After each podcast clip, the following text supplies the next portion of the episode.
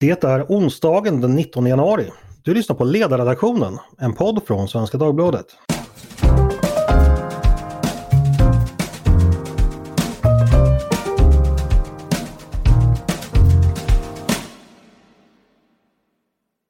Varmt välkomna!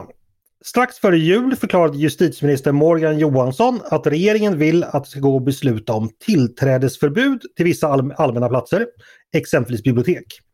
Orsaken är att det på flera håll blivit för stökigt helt enkelt när personer utan intresse för böcker och läsning kommit in på biblioteken. Äntligen, tänker då många, för problem med otrygghet på bibliotek är något som har uppmärksammats länge. Ändå har det dröjt ganska många år innan den här åtgärden vidtogs. Varför har det blivit så?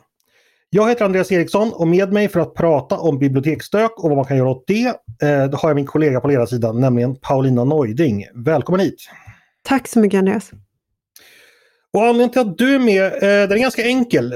Lex Paulina Neuding skrev Expressens politiska kommentator Viktor Bartkron på Twitter när regeringens förslag dök upp i december. Och anledningen är ju att det är nog få personer som är lika förknippade med den här frågan som du är. Eh, redan för sju år sedan uppmärksammade du fenomenet för första gången.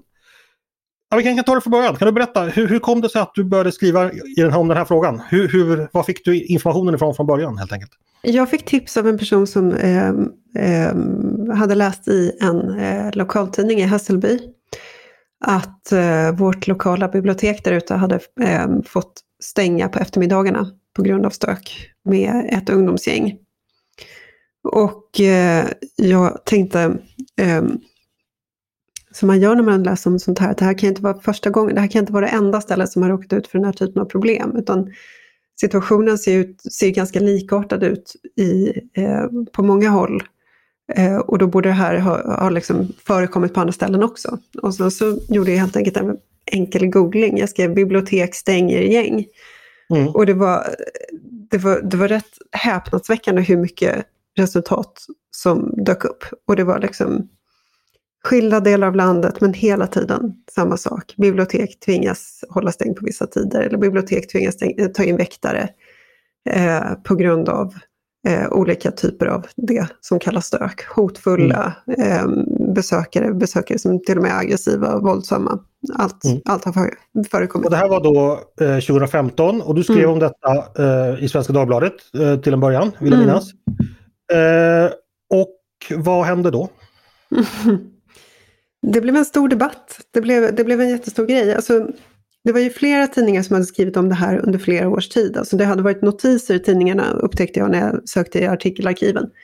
Så det här var inte nytt på det sättet. Men det som var nytt var kanske att jag tog det här samlade greppet och sa att det här är liksom ett samlat eh, fenomen.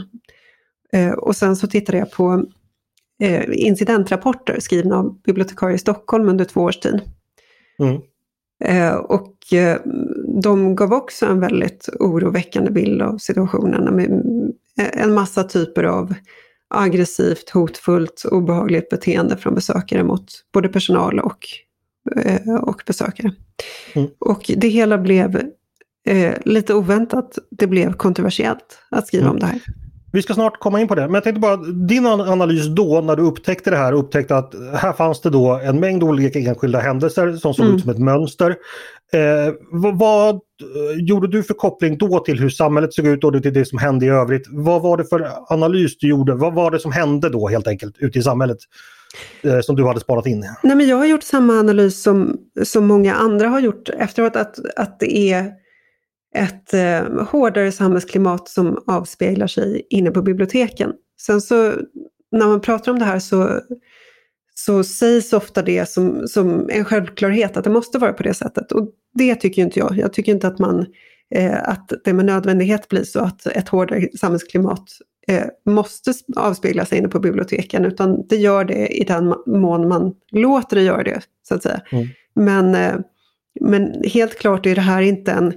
en specifik utveckling på biblioteken, utan det är ju samhället som, som, blir, som hårdnar och som får eh, nya typer av problem, och det avspeglar sig inne på biblioteket. Mm. Du sa att det blev kontroversiellt, kan du berätta hur? Mm.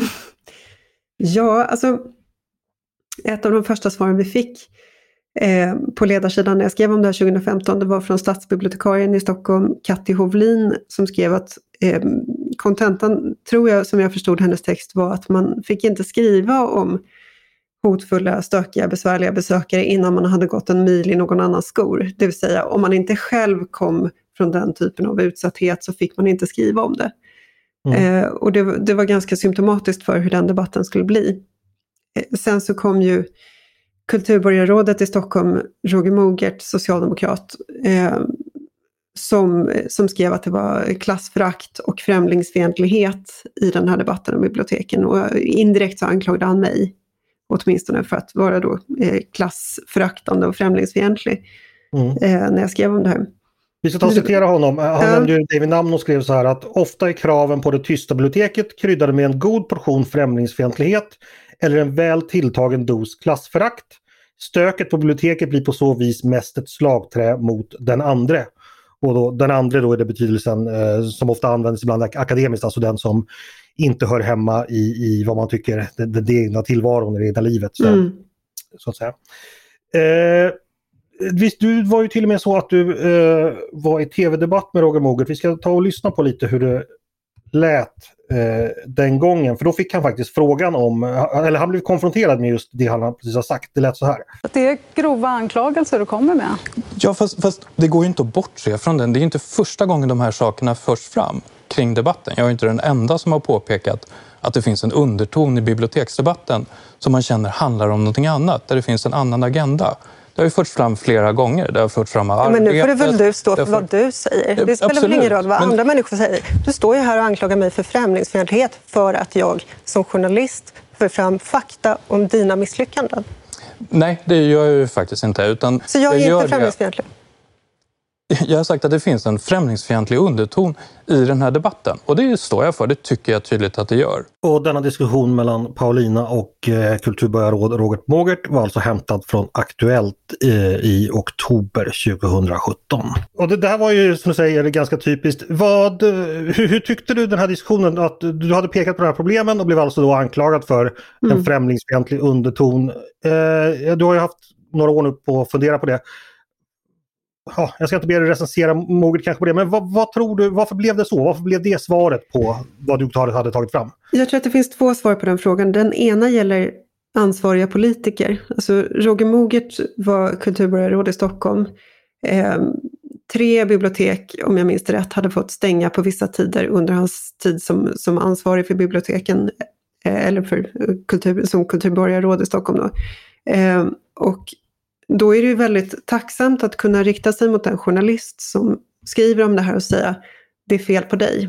Eh, du, eh, eh, det är inte bara fel på din rapportering utan du, det, det, du har liksom svåra karaktärsfel. Du är främlingsfientlig. Mm. Du är, ja, du är en avsändare man inte behöver bry sig om oavsett Exakt. vad du kommer med. Det är ju väldigt tacksamt för en politiker att agera mm. på det sättet. Eh, men sen så var det ju andra journalister, andra debattörer som gjorde det möjligt för politiker att svara på det sättet genom att göra det här till någonting eh, suspekt, någonting som man inte skulle prata om på det sättet. Och, och... Just för när Mogert säger jag är ju inte den enda som har sett detta, då refererar han ju till så att säga flera röster i offentligheten som, ja, som du säger då liksom bäddat lite för hans försvar. Kan, eh, eh, ja men det är klart, och det, och det är det andra skälet. Varför var det så känsligt att prata om stök på bibliotek? Jo, därför att det här hårdnade samhällsklimatet. Eh, problemen på många förortsbibliotek hör ju förstås samman med eh, integration och eh, hela problemkomplexet kring hur de här områdena har eh, förfallit på olika sätt. Så att, och, och det har ju varit, alltid varit känt, känsligt i Sverige att prata om eh, hur den misslyckade integrationen, vilka uttryck den tar sig. Och det är ju inte, det är inte bara det som är problemet utan det finns olika typer av problem på bibliotek men Men väldigt ofta när problemen har gått överstyr, när man inte har kunnat hålla öppet längre och så vidare, då, då har det väldigt ofta varit ungdomsgäng, det har ofta varit i förort, utanförskapsområden och så vidare. Mm. Eh, precis som Mogert säger så fick du kritik från flera håll, exempelvis Expressen Kultur uttryckte sig så här, det var deras redaktör Anna Hellgren som skrev att du ägnade dig åt etnokulturella förklaringar och mm. jag citerar jag. Det dånande mm. narrativet att allt är invandrarnas fel. Mm. Eh, Aftonbladet Kultur, den andra stora kvällstidningen, de skrev så, fast, så sent som faktiskt med höstas. Eh, det var deras biträdande kulturchef Erik Rosén som skrev Biblioteksdebatten blir trots det ofta en arena för kulturkrig, en projiceringsyta för migrationsfrågan där det implicita budskapet är att fattiga och invandrare inte kan bete sig och att vi borde stänga gränserna. Mm. Så att, det är ju väldigt brett att liksom, både Expressen och Aftonbladets kultursida gjorde ju ungefär samma analys. Att det här handlar inte om bibliotek, det här handlar om eh, ja, dels migrationsfrågan och att det dels finns då eh, fördomar och föreställningar som helt enkelt inte är rumsrena. Det finns främlingsfientlighet och rasism. Mm.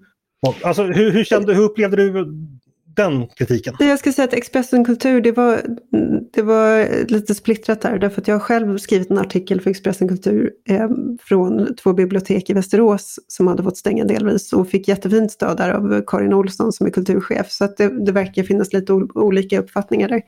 Du är både rasist och inte rasist. Ja, exakt. Eh, nej men, jag har ju varit med om det här förut när jag har skrivit om antisemitismen i Malmö. Så var jag tidigt ute och skrev om att det är faktiskt så illa att judar lämnar en svensk stad på grund av judehat. Eh, och, och jag menar, den här situationen som Uppdrag granskning visade i Rosengård, att det, det finns områden i Malmö som, som är väldigt svåra att beträda om man går runt med judiska symboler på sig. Det är rätt, en rätt anmärkningsvärd situation. Men när jag skrev om det så blev det återigen en sån här ett utpekande av mig som, som främlingsfientlig därför att jag skrev om någonting som hade att göra med integration, migration och hela, hela det problemkomplexet. Så att det var inte första gången för mig som det här hände, så att jag, jag, jag har sett de här mekanismerna förut. Och det som är intressant när det kommer till biblioteken är ju att de som tar eh, de, de som intar den här ståndpunkten menar ju att, det, att de försvarar invandrare, att de står upp för de svaga och så vidare. Och de verkar inte fatta att för en tjej som bor trångt i en, ett utanförskapsområde så kan biblioteket vara den enda platsen där hon kan sitta ner och koncentrera sig. Eh, skolan är stökig, hemmet är stökigt, det, det är liksom, biblioteket är en fristad och den tar man ifrån henne.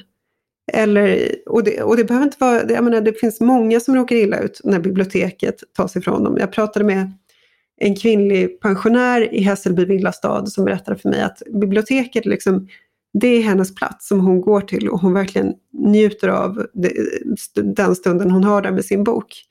Och eh, när de här gängen började dyka upp, då bara slog hon igen boken och gick därifrån. Hon hade blivit berövad någonting.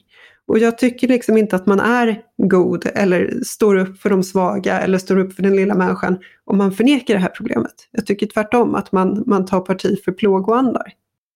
Sen är ju frågan om eh, eventuellt på den rasistiskt-antirasistiska dimensionen, det här med att man anser att om en viss sorts människor med ett visst sorts ursprung kommer till ett bibliotek så måste det innebära stök och bråk och det måste vi acceptera för att vi måste acceptera den typen av människor. Det är ju precis, i sig det, implicit mycket exakt, märkning. Och det där är jätteintressant därför att det som kom upp i den här debatten hela tiden, det var att vi i medelklassen, vi vet hur man gör på bibliotek, men folk liksom i arbetarklassen, de kanske inte vet hur man gör.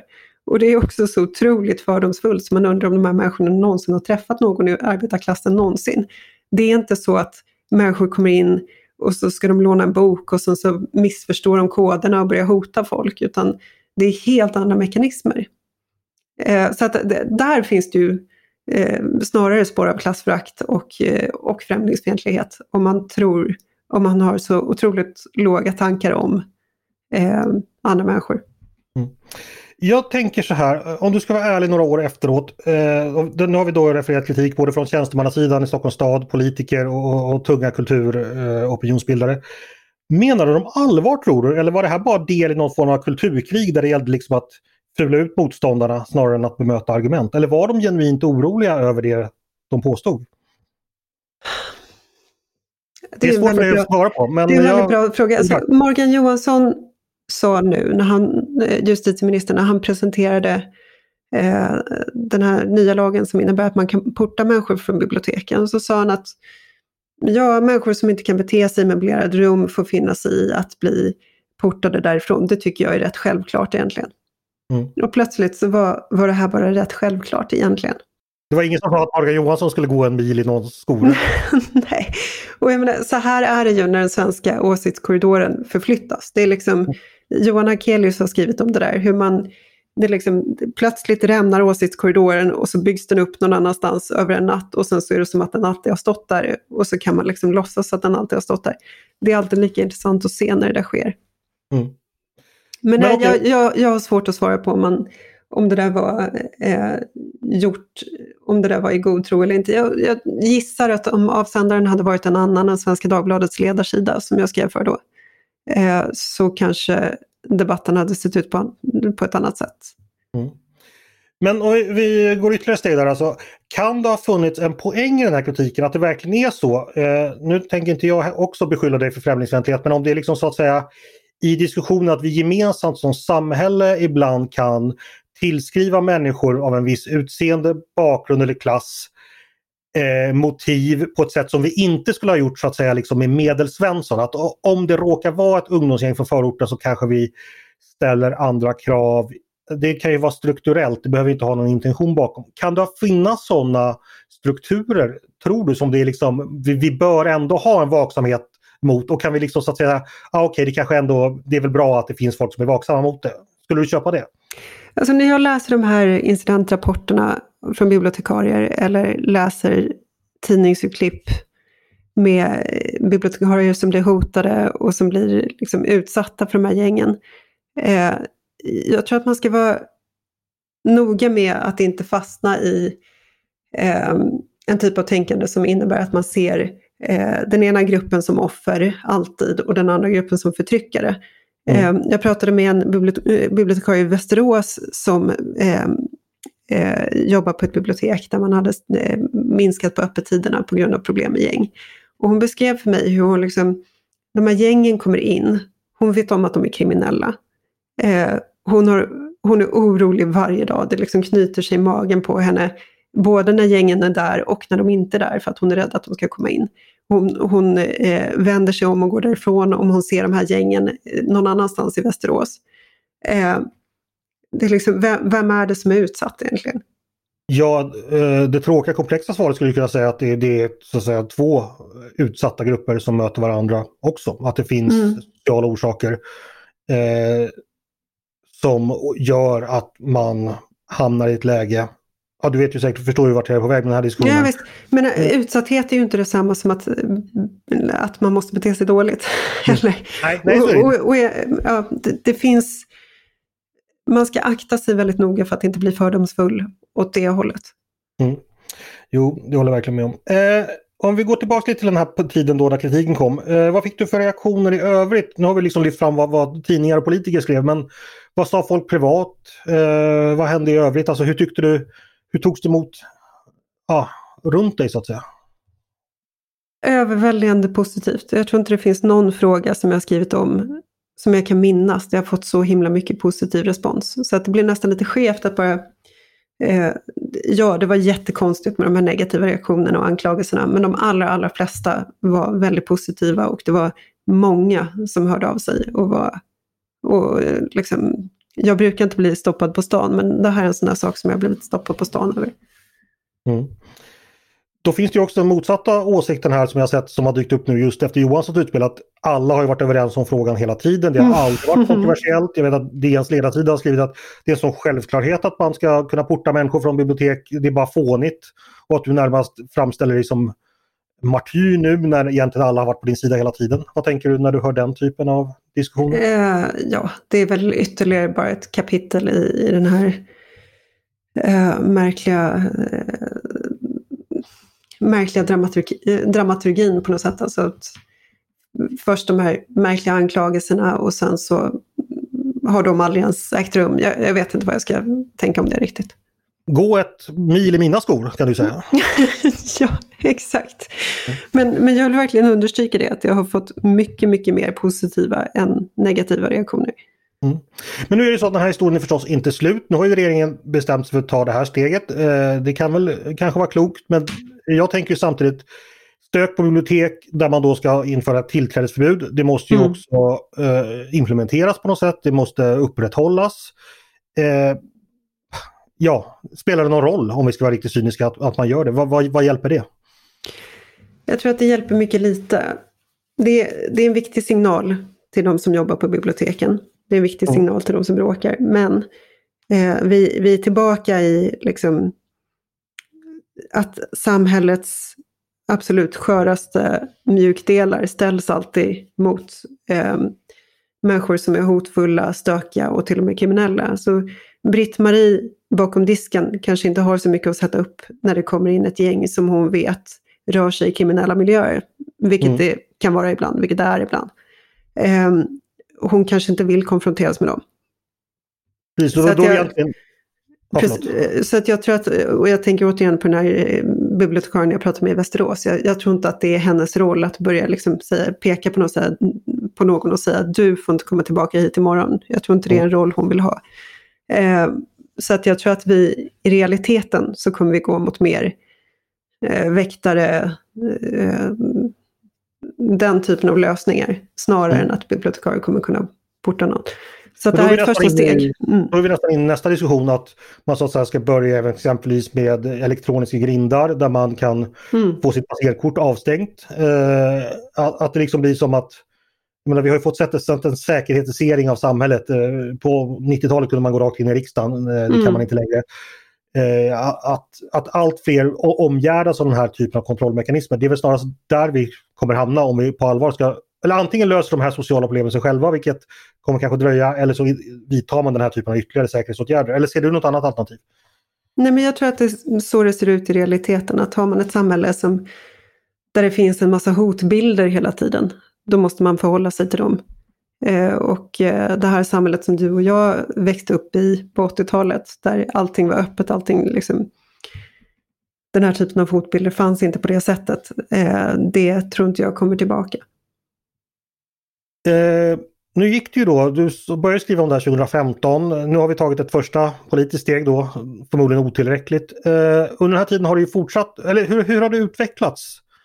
Jag vet ju att du har fortsatt följa frågan. Vad, vad händer ute på marken så att säga? Vad har jag, hänt under de här åren? Mm, precis, jag har inte varit ute och gjort intervjuer eller följt på det sättet eller läst incidentrapporter. Då så gjorde jag en artikelsökning bara för att se hur det ser ut på ett ungefär. Och det fortsätter ju komma nyheter om bibliotek som måste hålla stängt på vissa tider på grund av stök. Ehm, och ja, kan ta några exempel sen. Sen tjugo sjutton, de senaste fem åren, alltså eh, biblioteket i Bromölla får stänga tidigare, Åmål kvällstängt på bibblan, Bergshamra, Bergshamra stök stänger bibblan kvällstid. Eh, Fittja fick hålla stängt i flera månader. Allt det här var tjugo sjutton och sen har det fortsatt tjugo nitton. Huskvarna minskar sina tider för mer öppet på grund av stökiga besökare. Nynäshamn får tillfället stänga kvällstid. Hässleholm stänger sin verksamhet tidigare. Alltså det, eh, och sen så har det fortsatt även nu under pandemiåren. Kristianstad är det senaste jag hittar. Mm. Som stänger, håller stängt för vuxna, håller bara öppet för barn efter att stökiga gäng har stört på biblioteket på Gamlegården. Eh, så att så, ja, det, det fortsätter uppenbarligen. Mm. Eh, och det här är bara de som, som jag har hittat som stänger nu på vissa tider, och det finns ju andra, vi tar ju andra åtgärder, man tar in väktare, man installerar larm och så vidare. Men om vi säger så här, säg att samhället inte hade reagerat som de gjorde tjugo femton, eller sam- omgivningen inte hade reagerat utan sagt så här, men Paulina Neuding har en god poäng här, vi måste göra någonting. Vad hade man kunnat göra tjugo femton som hade förbättrat läget idag? Tror du? Jag tror att mycket är vunnet av att man säger öppet vad, vad problemet är och att det inte är acceptabelt. Det är inte acceptabelt mm. att ungdomar kommer in och stöker på bibliotek. Om man hade sagt det eh, redan då, så kanske inte Kristianstad börja, bibliotek skulle behöva, eh, eller biblioteket i Gamlegården i Kristianstad skulle börja laborera med olika lösningar nu, utan man hade kanske varit beredd på det här redan då. Återigen, det här är ett rum som, som kan öppna en massa dörrar för människor som är i absolut störst behov av det. Alltså återigen, tjejer som bor trångt till exempel. Så har man struntat i att göra det, därför att det var viktigare att säga nej, nej, allt är bra här, här finns ingenting att se. Och det, det är ett enormt svek. Mm. Men det här är ju, du har ju antytt själv innan, att det här är ju ett mönster. Vi såg det i samband med, med migrationen, då det liksom då... Eh, diskussioner, kritik, även om hur egentligen eh, positiva egentligen var till migration innan tjugo femton var svart, svart och brunmålare så det kraftigaste. Mm. Eh, samma sak när det gäller eh, hur man har diskuterat kriminalitet, så har det liksom varit, det var liksom ren nazism att prata om att det var ett problem att folk sköt varandra på gatorna, så slår de om eh, väldigt kraftiga slag och sen efteråt säger man då nej, vi har aldrig sagt och sånt där. Om vi ska mm. försöka vara lite konstruktiva, uppenbarligen finns det de här politiska krafterna i Sverige som inte ja, så reagerar på det här sättet. Hur kommer vi vidare från den här situationen? Hur gör vi när liksom nästa samhällsproblem dyker upp så att vi inte fastnar i den här typen av... För det kommer alltid finnas de som vill starta kulturkrig om det. Men, men hur kommer man runt det? Jag tror att det handlar om att man, eh, när man skriver om det här och debatterar det här, att inte låta sig bli, bli mobbad. Inte låta mm. sig utsatt, utsättas för någon slags bullying som går ut på att man får inte prata om vissa saker. Nu har vi, det är som du säger, vi har ju varit med om det här så många gånger. Antisemitismen i Malmö.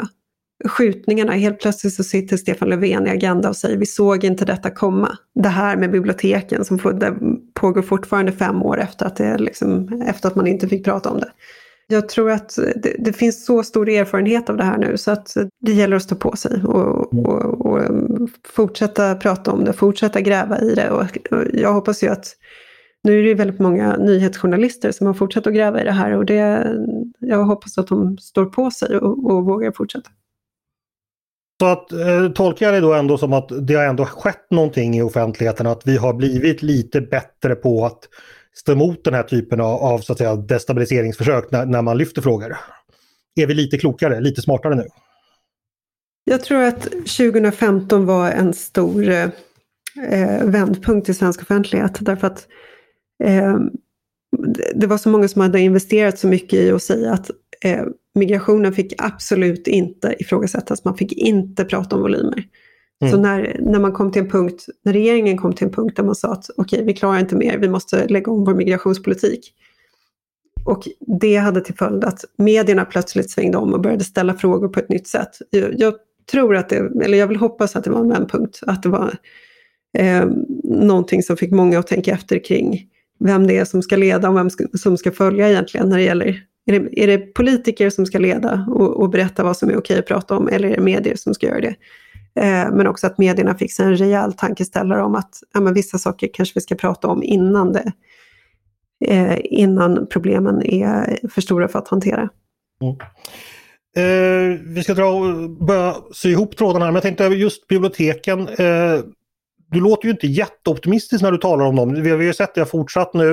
Mm. Det är, alltså, att det skulle naturligtvis vara ett misslyckande, tror jag. Det är alla överens om, ifall man skulle behöva införa den typen av väktarkontroller och spärrar. Eh, alltså, om vi, om vi ser lite längre fram, vad är det som kan vända utvecklingen bortsett från liksom rena akutlösningar? Vad ser du framför dig liksom i social och ekonomisk utveckling i, mm. i Sverige som skulle kunna förändra det här? Och är Nej, men precis. Det, det är helt rätt det du säger. Alltså man kan ha ett samhälle där eh, vi, vi kan ju freda biblioteken. Vi kan ha de där eh, grindarna som du pratar om och passerkort och, och, och väktare och möjlighet att porta folk och så vidare. Så kan vi komma till, till eh, ett läge där biblioteken återigen är en trygg plats. En plats dit barn och familjer gärna tar sina barn och pensionärer tycker att det är trevligt att gå dit för att det finns en väktare där och allting. Det är ordnat.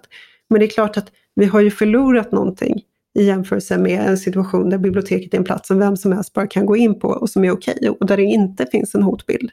Jag har väldigt svårt att se hur bostadsområden som präglas av social nedgång på det sätt som, som många bostadsområden gör, hur, hur den utvecklingen ska, ska kunna vändas och till, till den grad att vi kommer tillbaka till det här eh, ett öppet, sårbart, offentligt rum utan hotbild. Mm. Men det är en väldigt mörk bild du tecknar när du inte ens ser, för nu tänkte jag ändå på lång sikt när vi har liksom, kan ändra sociala, ekonomiska och så vidare. Mm. Och vi talar fram, du, du, ser ändå in, du ser ändå framtiden ganska mörkt an. Alltså, jag ser inte några stora förändringar i, i någon positiv riktning när det kommer till eh, hotfullhet och stök i det offentliga rummet. Det gör jag inte. Gör du det? Ja, det gör jag. Eh, jag är ganska övertygad om att eh, ett starkt eh, samhälle där man, som utvecklas, där det finns Ja, jag kommer rapa upp till Folkpartiets partiprogram från nittonhundranittiofem. Nej, men, men det gör jag naturligtvis. Jag, jag inser ju att det som har skapats i det svenska samhället, det är revor, men, och de är nog så allvarliga, men de kommer att gå, sådana går att reparera. Det har skett tidigare, det sker massor med social och ekonomisk utveckling runt om i världen just nu. Det har skett i Sveriges historia tidigare många gånger, där människor har kunnat lyftas från misär, där man har liksom kunnat byta väg. Det är inte omöjligt, och det säger jag inte för att jag är en stor social ingenjör, för det tror jag kanske, ja, social ingenjörskonst har sin roll, men, men framförallt för att jag ändå är en obotlig optimism och jag tror på människan och människans eh, möjligheter. Men, men alltså det som är fördelen för oss, du och jag, vi har ju jobbat ihop i tio års tid, mm. tretton. Eh, så att vi har ju facit. Jag, jag var precis lika pessimistisk för tretton år sedan. Mm. Vem var det som fick rätt egentligen? Ja, men du har inte fått helt rätt. Mm. Eh, kära lyssnare, vi, uppenbart att vi får ta en kommande poddserie i hundra delar där jag och Paulina ska diskutera våra positivt versus negativ syn på detta. Eh, nej men okej, det, det, det, det, vi noterade det, att du, du, vi avslutar helt enkelt i mål, att du, du ser det här som en tuff framtid helt enkelt. Så får ju ni, vi, ja, ni som lyssnar alltså, du, du däremot kan vi ha i journalistiskt hänseende. Jag tycker att jag, jag tror att journalistiken kring det här kommer tvingas bli bli bättre och har redan blivit mycket bättre. Tack så mycket Paulina Neuding för att du ville komma och tala om detta. Tack.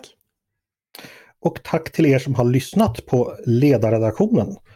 Ni är varmt välkomna att höra av er till oss med tankar på det vi precis pratade om, eller om ni har åsikter om huruvida Paulina eller jag hade rätt tjugohundraåtta, ifall ni vill engagera er i detta. Eh, nej, just det, ni ska mejla till ledarsidan snabel-a s v d punkt se. Stort tack för idag. Dagens producent, han heter Jasper Sandström. Själv heter jag Andreas Eriksson. Vi hoppas att vi hörs igen snart.